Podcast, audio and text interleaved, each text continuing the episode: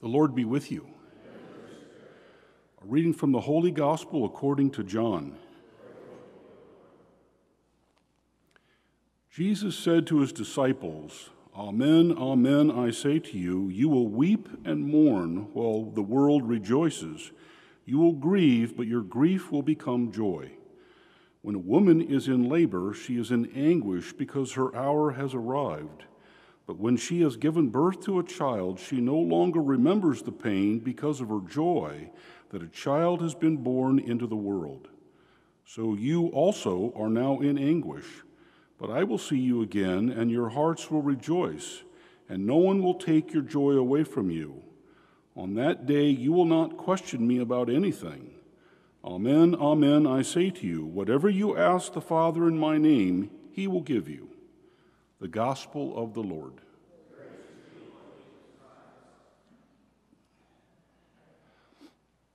Well, happy Easter still. Uh, this is day 41, and I know that we were reminded of that yesterday because of the ascension. That's pretty clear. We get to day 40. Um, so we're in that final nine days of the countdown to what's we've been reading in the book of Acts, which really started at uh, the Holy Spirit descending. So we've been reviewing that. And I think it's interesting. Uh, we say the Acts of the Apostles, but this book has really been called, uh, in other places, uh, the book of the Holy Spirit, because really, he is coordinating what's really happening.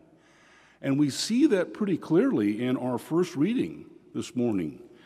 Uh, the Holy Spirit comes in, in a vision and he talks to Paul. Do not be afraid, go on speaking. Do not be silent, for I am with you. No one will attack you, for I have many people in the city. The Holy Spirit's really guiding Paul, and Paul is being led by the Holy Spirit.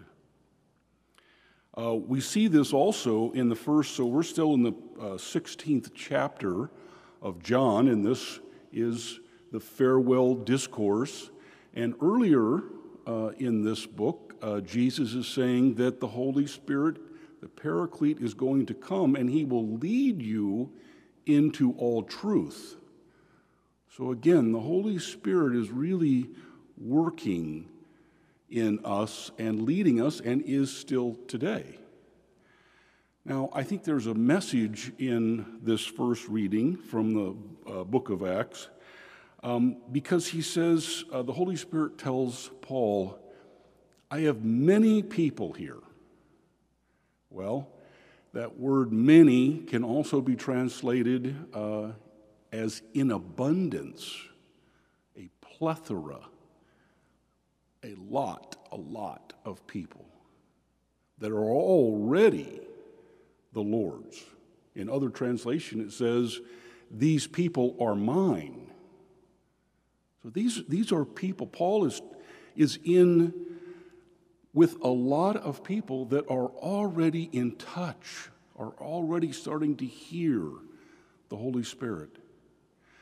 And I think that's something that we learn is that the Holy Spirit can do wonderful things when there are numbers, when, when the community, when ourselves are full.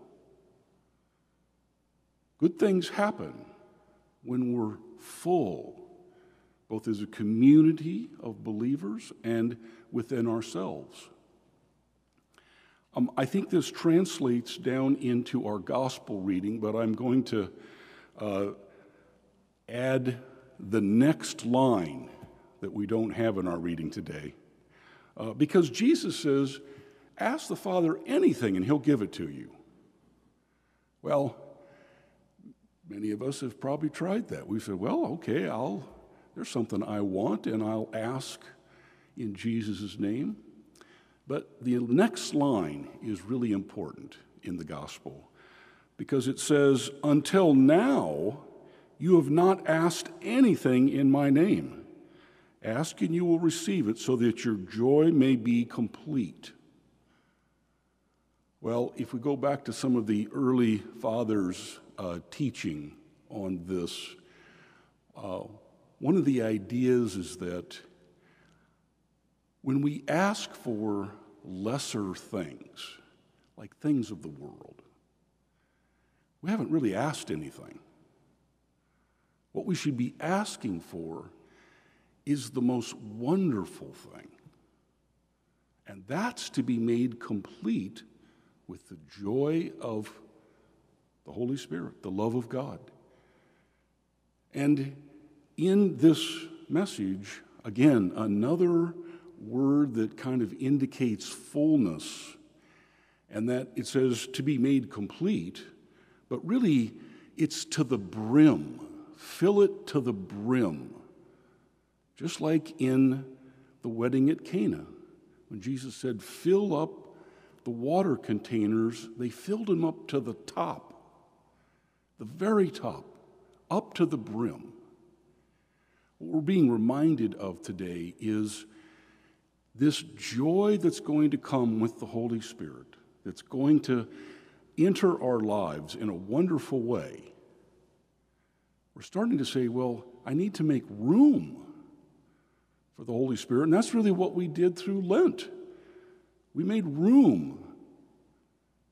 And now we're about to see it filled up. Now, this reminded me of um, some scripture in Ephesians.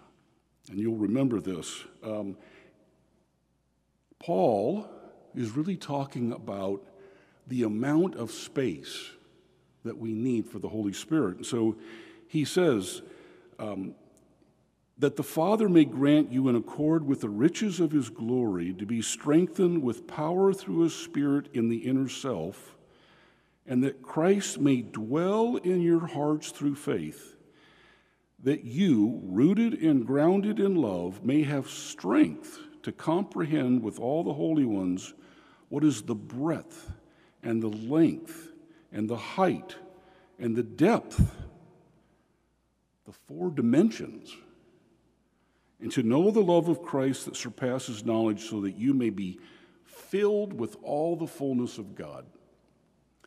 Now, what's interesting is that we could say, well, okay, here I am. I, you know, I'm 6'3, I'm a bigger guy. You know, I can take more to be filled up.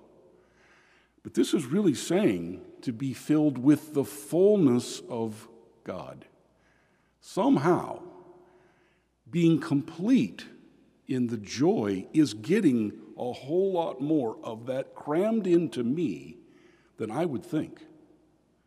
That's how wonderful. That's what Jesus is saying that your joy may be complete, that you can take in the fullness of God.